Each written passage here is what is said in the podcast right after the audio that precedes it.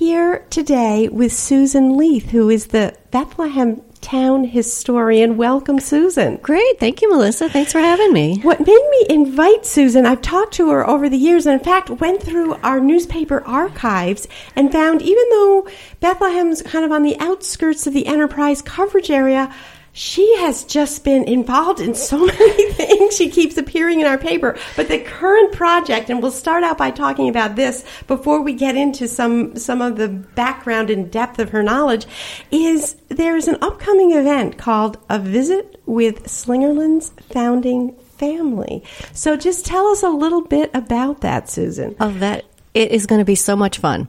So we, well, first of all, I'm involved with the Friends of the Slingerlands Family Burial Vault, which is a, a, cemetery site that's hidden away in the hamlet of Slingerlands, and it has fallen into disrepair. So we got this group together to, you know, to raise money and to keep, just keep an eye on this this little gem of a historic site in town and repair and restore the stonework on the vault.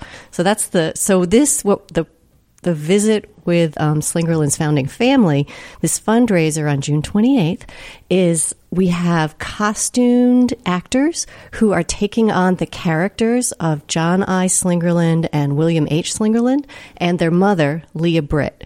And they are going to personify these, you know, historic people from the village.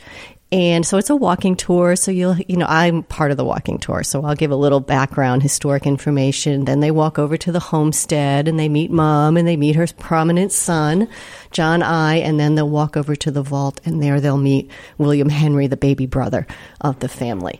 So, and what gave you this idea? What a wonderful idea. We stole it, basically. Albany Rural Cemetery yeah. does a similar program, but on a, on a much bigger scale. And it's so well received. And it's just a fun way to get into local history, you and know, to these- have uh, like professional actors or they're, these volunteers? They're volunteers. Oh my! Yeah, and they're volunteering their time and and you know their expertise on portraying these people. So, so tell us about these people. Who are so, the Slingerlands? How so did it I, get founded? I learned so much. So John I. Slingerland is the one we hear about a lot, and mm. I learned so much about him just putting the scripts together that I really didn't know so much. He really was a very strong abolitionist. This is the 1850s before the the Civil War. Mm-hmm. Um, and there, there's some incidences with the Pearl, which was a slave um, escape, yeah. and he was appalled at the situation after they got turned back in, and he wrote letters, you know, that were published in papers all over the, you know, the United States against the horrors of slavery, and I didn't really know the depth of his passion mm-hmm. for that. Like I knew, okay, you know, I knew he was an abolitionist, but I didn't really know how committed he really was to that. Uh, and it comes out of his anti-rent background, so he was against the big landholders. So which tell is us just so people are familiar with the patroon system and how that worked. Yeah, so you know, going way back to colonial times, mm-hmm. um, the Van Rensselaer family were the the lords of the manor. Um, mm-hmm. They had the patroon, and farmers and people had to rent land from the patroon.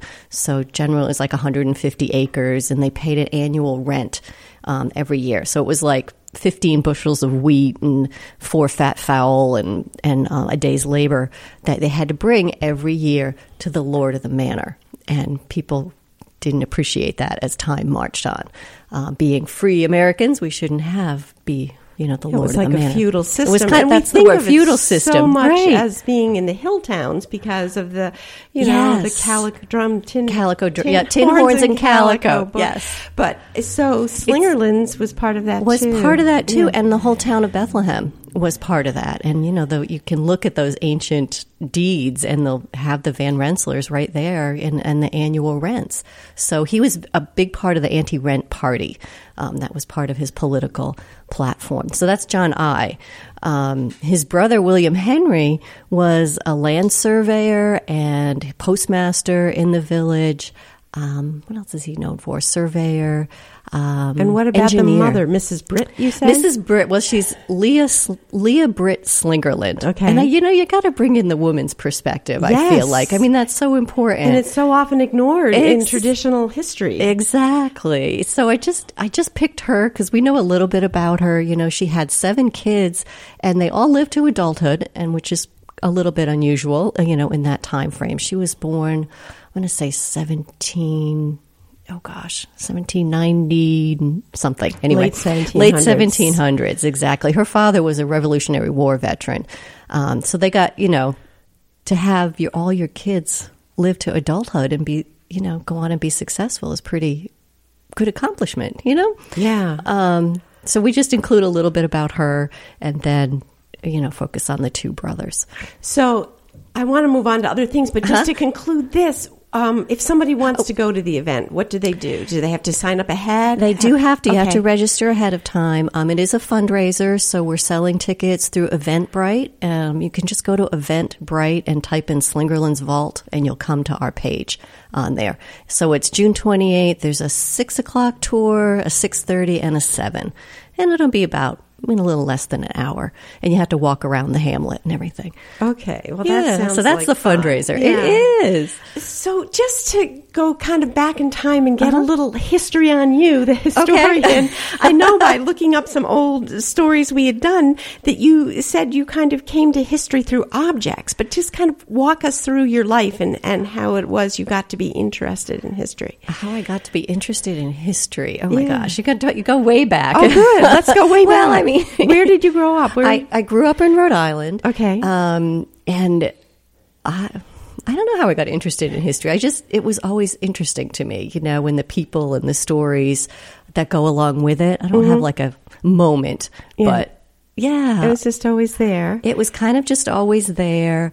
Um, I studied anthropology in school. In uh, we did graduate work at Brown University in anthropology and museum studies. So coming at it from the, you know, what and archaeology and what do objects and things tell us about history. So that was kind of the early days. Um, and then I was a museum director for a time. And this was in South in South Carolina. Carolina, yeah. Yeah. So to me, that seems like ancient history because that was, you know, before kids and before I moved to New York. BK, before yes, kids. Okay. exactly. So when we moved up here, And when was that? oh, that was 1995 Okay. when I moved to Bethlehem.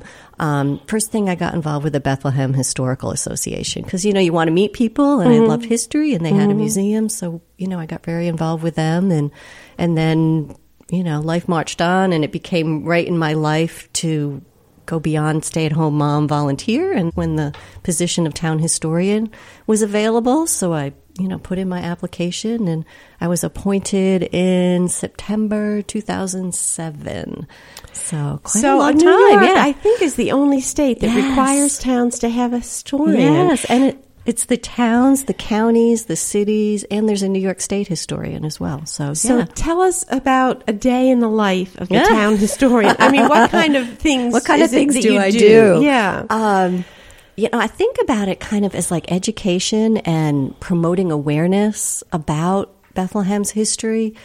Um, and just talking with folks, doing things like this to help preserve and promote Bethlehem's history. And that goes in so many directions. You know, I've written a couple of books and I, had, I write articles about local history.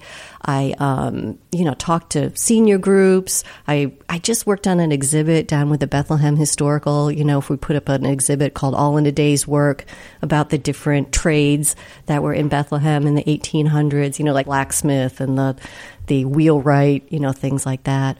Um, so you know, I, I write and research, and you know, the the kind of the funnest thing is these random inquiries I get where people ask me historical questions or they want to reminisce and tell me tales about the town and things that happened.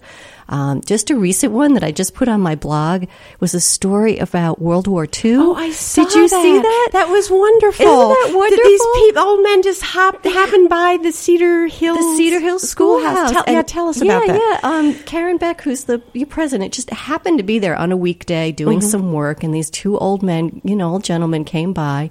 You know, oh, we went to school here. You know, this is where my desk was. You know, telling her all these stories. We're just going to back up here so Okay. people know what Oh. Cedar Hill is. Oh, Tell it's- us about that. It's a it's a little hamlet in the town of Bethlehem. So and the schoolhouse there is maintained and owned by the historical society. Is that right? Uh, Or- it's yeah? actually owned by the town. Owned by the town, Yeah. okay. Details. You know, the Yeah. town owns the schoolhouse building. Right. It was a little one room school right until 1965 ish. Maybe it was 63. Don't quote me on the dates. Um, and then the the um, historical association maintains the exhibits and programs inside that building. Okay, back to the two old Okay, so the two So- guys they just stop by, which happens quite often. You know, people say, "Oh, I went to school here," and and um, they told about that day where the superintendent of the schools was traveling around like they would do, and he would he stopped into the to that schoolhouse, spoke with the teacher, and then just let the kids go home early, and they were just excited to go home early. And then he told them, "But you know, we we have won. You know, the war is over. I want you to go to every house on the way home and knock on the door and tell them." You know the war is over. And I you mean, have how just cool this is wonderful that? line in your blog, something like, "So it was kid power, Kid power, you know? knocking on doors to spread the word." doors. Yeah. yeah, and you know it's little things like that that get you into you know World War II history. I mean that's a huge, it, you know, huge historical, you know, event that impacted you know our history as a country. But you can get into it in just this little local town, you know, and It's I, I great. think that is really just fascinating. Yeah. Well, I just wonder, like, if you stay awake nights thinking it. One of the things I found I hadn't even remembered we had in our paper, you had a kayak tour. yeah. History paddle along the Hudson and Vlomankill. Yeah. Tell us, I mean, like, how do you come up with an idea like that? You must be a kayaker, right? I am a kayaker. Yeah. Um, you know, I gave history hikes for many years where I just walked took people on walking tours. Um, and then I realized, and those, those started because I like to walk and talk about history. So I'm like, oh, well, I should get some people to come along with me. And it was kind of the same thing. I'm kayaking, you know, down at Henry Hudson Park, and I, and I can't help but think about his, historical things. And I'm like, I should be able to share this with people, you know. So that's how the the history paddles were born. Um, Oh, and I'm, I'm doing them again this year. If you go to the Town in Bethlehem Parks and Recreation Department, you can sign up for the upcoming history paddles that I have. And um, like, do you have to be kind of athletic to do this? Not Or- really. no? I mean, you have to be. You have to know how to. You know, you have to have, know how to run your kayak or your canoe, Yeah. and you have to provide your own equipment. Uh-huh. Um, you know, your own boat, your own paddle, your own life jacket. Uh, I just go along and give the history. So it, Uh, But I'm just trying to picture this. So you're out there in your own kayak, and you kind of have this cluster of people I do. kayaking with you, and you kind of turn and like point to something. I do. and say, oh, I- they're like little ducklings, you know. That's just wonderful. So, so if I remember, I bring a little flag and I'll wave my flag, and you know, I tell people, "All right, we're going to gunnel up." If you see me waving the flag, that means you know, come closer, and then I share, you know, historic information. So just tell us some of the things you see along the river. Oh, it's fascinating because the the little like the Vlomankill Uh-huh. is you're back up in the creek, and it really kind of feels like you're going back in time a little bit. And we talk about the Native Americans. There was a large Native American village that was near the Vloman Kill in Bethlehem. You go a little further up, and there's just through the trees you can see one of the oldest houses in town, which is a brick house um, from the 1730s. So I can talk about early settlement. I talk about the Van Rensselaers and the Patroons. You go a little further up the Vloman Kill, and there's a waterfall back there. And I can talk about the early mills and the early development. And then we'll go back out to, of course, we talk about Henry Hudson and, you know, that early discovery time. And we'll go up the Hudson a little bit. And then there's, you know, the old, there was a landing there. So we can talk about Bethlehem farmers putting their, you know, their crops to market or their hay to New York City. And you go up a little further and there's a big old summer house. And Bethlehem has this history of, of these big, quote unquote, summer houses um, where people from Albany would come out to the country for their summer home. So, you know, I can pull in all kinds of little yeah, bits you're of really traveling history. through time. Yeah. Well, the mention of the Mohawks, I want to explore that a little. I, I know I talked to you over the phone back when um, this that schoolhouse was just packed. There was a presentation by Bonney Hartley, Yes. and you had exhibits at that time of things that had been unearthed. Yep. And when I talked to you, um, you just had this most touching story. If you, I don't know if you know, but you had you had tried to see if the state museum had wanted Oh, these yes, artifacts. yes, yes. And then um, it turned out they they didn't. They didn't, right. And so you found this perfect home for them. Yeah, yeah, And with the Mohican us- Indians. Yeah, I should, just- you know, it's not the Mohawk. Mohawk. Oh, Mohican. Oh gosh, yeah, that's I know. right. We gotta get and it's a right. particular, yes, that's very important. I know, it's, it's a the- particular group, and I'm just trying to find it. They're called it's the uh, Stockbridge Munsee we go. Band of That's Mohican it. Indians. Yeah. Okay. yeah. Well, so just tell us a little about that journey, as it that were. little journey. Um, so there was a group called the Bethlehem Archaeology Group. Um, they were very active in the 80s and very early 90s. And then, you know, their folks aged out and it closed down and they couldn't get anyone to, you know, take on and keep the group going. So then the problem is, so what do we do with their, ar- you know, the artifacts? And this particular group we're talking about is the Native American ones that came from the Goes Farm. And they're just a great collection. And we had some talk about, oh, you know, would the state museum like them? And they were not interested. Um, they they have their own space issues. Um, and then it was, you know, it was not professional archaeologists, and they just didn't feel that it was right for them. Um, we talked with the Bethlehem Historical, and they have storage issues as well, but you know they wanted it um, or part of it. And then we also spoke with the the Mohicans, and they have a facility now in um, I believe it's in Troy. Yes, it is in Troy, where they have a storage area for local artifacts, and they can um, preserve things there. And just after many conversations with people, we you know we came around to it. We'll keep the grouping together if we can give it to the Native Americans and let you know let them curate it. That just kind of brings it all together, and it's very very nice to have that. and um, I think with you them. said the state museum person identified that there were bones among these artifacts. There were, yeah. And then it became kind of a honoring heritage because it was like a burial. Yes, yes. And there this- was there. They identified some human remains that got mixed in there um, in that archaeological process, and I had no idea. So you know, you have to treat that respectfully, and that's you know the initial contact with the Mohicans was, you know, we need to. We need your help, basically, so that we can, you know, reinter and, you know, treat these respectfully and And they had them. a ceremony that They did that. And the story. I'm thinking of, and maybe you Oh. don't want to tell it for the podcast, it had to do with your seeing a bear. Oh do you Oh my gosh, that yes. Oh my gosh. So Well, I just was touched by that. I remember that all this time. Yeah, so- you know, it was it was an interesting time because when when we turned over the artifacts and the this you know s- small amount of human remains, the um, they brought out the one of the tribal um, the tribal leaders and they in the the former archaeology space where those remains had been for years and years and years they performed a ceremony you know where we we had you know uh, kind of a purifying kind of ceremony. And then we were excused. We were not invited to the private um, reinterment where they you know did all the um, ceremonies that were needed.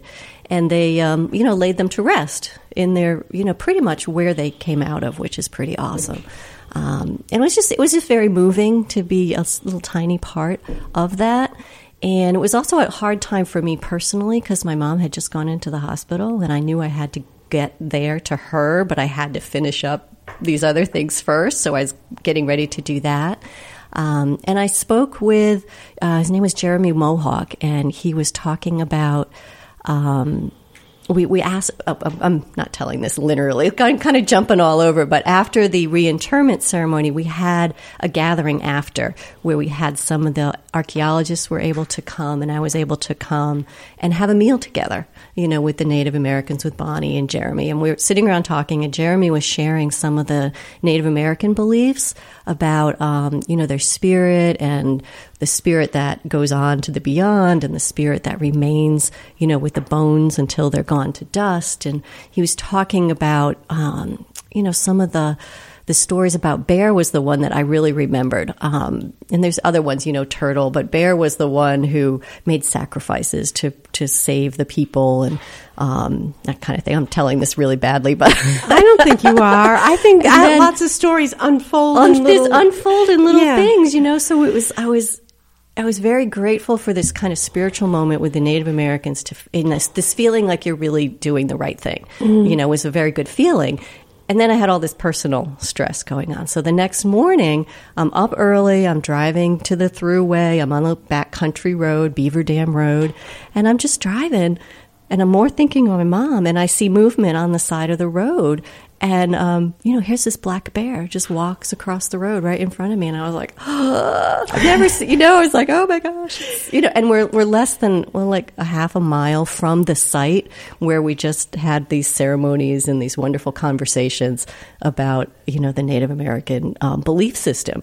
And it was just one of those moments, you know, I got chills and I was like, oh, it's going to be okay. Yeah, no, that's a You know, wonderful it's story. be okay, Just yeah.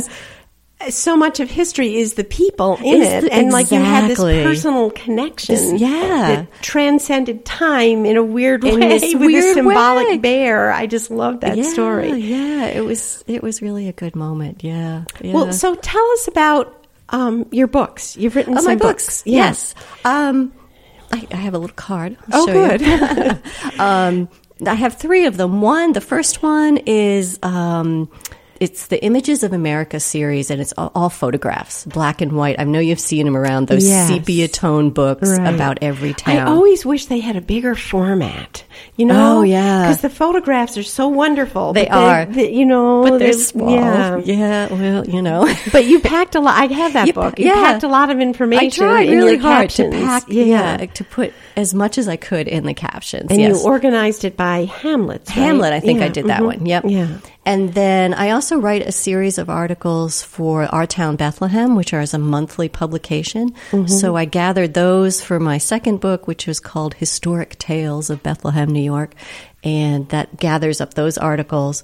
And then my recent book, which just came out, is the Bethlehem People and Places. See, I'm not familiar with that. Tell us. Uh, tell us more in depth about that because we've written the about new the other one. two. Yeah, um, it's it, again, it's the articles, but I really took the time this time to include my inspiration for the articles. So, what you know, why did I start writing about the Welches on Van Wies Point, or Well, you know us what? that as an example. Why did you start Oh. writing about the Welches on Van Wies Point? Well, be, that one was because the the owners of the house had contacted me, and I, I knew about William Welch, who was the lighthouse keeper, and you know cha- kept the light on the Hudson River.